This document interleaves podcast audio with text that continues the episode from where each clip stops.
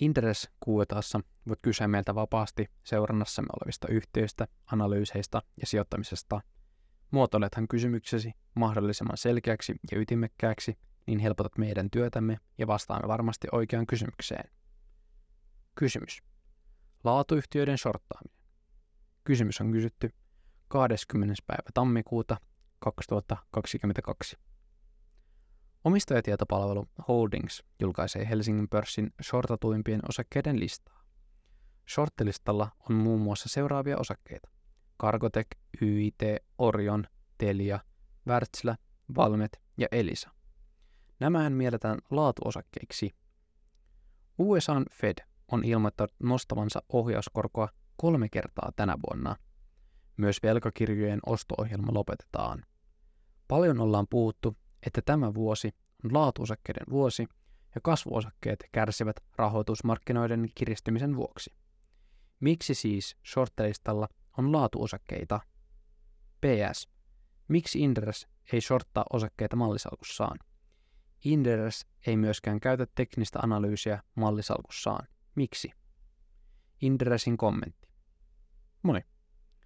Vaikea ottaa kantaa, miksi jokin taho X on myynyt lyhyeksi osaketta Y. Näissä ei aina edes ole kyseessä suoraa kannanotto yksittäisen osakkeen arvostustasosta. Esimerkiksi hetkirahastot hyödyntävät erilaisia markkinaneutraaleita strategioita, joissa esimerkiksi tietyltä sektorilta sekä ostetaan että myydään lyhyeksi osakkeita. Toisaalta voisi kuitenkin huomauttaa, että pelkkä laatuyhtiön leima ei välttämättä tee kyseisestä osakkeesta hyvää sijoituskohdetta, jos osakkeen arvostustaso on liian korkea. Mallisalkun sijoitustrategian ytimessä on omistaa pitkäjänteisesti laadukkaita yhtiöitä. Shorttaaminen sopii tähän asetelmaan melko huonosti, koska pitkällä aikavälillä osakemarkkinat tyypillisesti ovat nousussa. Lyhyeksi myynti vaatisi siis lyhyellä aikavälillä yliarvostettujen osakkeiden etsimistä ja samalla sellaisten ajurien löytämistä, jotka tämän yliarvostuksen lopulta purkaisivat. Tässä kohtaa maalisalkun kannalta haasteeksi tulisi se, että salkku noudattaa Indersin sisäisiä kaupankäyntisääntöjä, jolloin salkku ei voi käydä kauppaa analyytikoidemme suosituksia vastaan. Jos esimerkiksi mallisalkku olisi myynyt lyhyeksi osaketta X, jossa analyytikollamme olisi myy- tai vähennäsuositus, voisi shorttiposition purkaa vasta siinä kohtaa, kun kyseisen osakkeen suositus on kääntynyt positiiviseksi ja kahden kaupan käyntipäivän jälkeinen karenssiaika on ohi. Sillähän ei ole mitään takuita, että analyytikon suositus kääntyisi juuri silloin positiiviseksi, kun tämä mahdollisesti toteutunut negatiivinen ajuri olisi aiheuttanut laskupanetta osakkeeseen.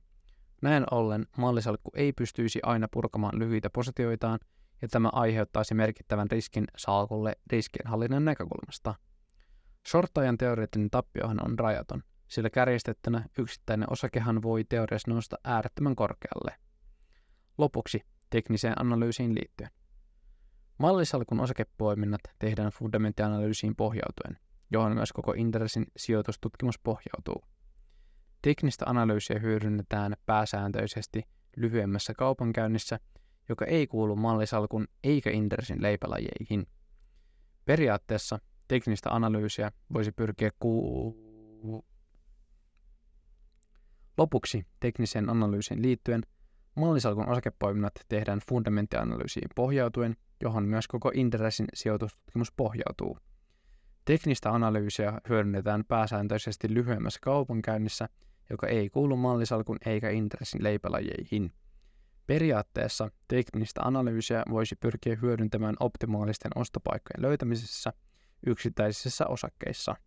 Mallisalkku käy kuitenkin niin harvoin kauppaa, ettei tälle ole tarvetta – Yksinkertaisesti ostamme salkkun osakkeita silloin, kun näemme fundamenttianalyysin pohjalta niiden tuotto riittävän hyväksi ja vastaavasti myymme tai kevennämme omistuksia, kun tuotto heikkenee joko kurssinousun tai liiketoiminnan fundamenttien muutosten myötä. Terveisin Atte.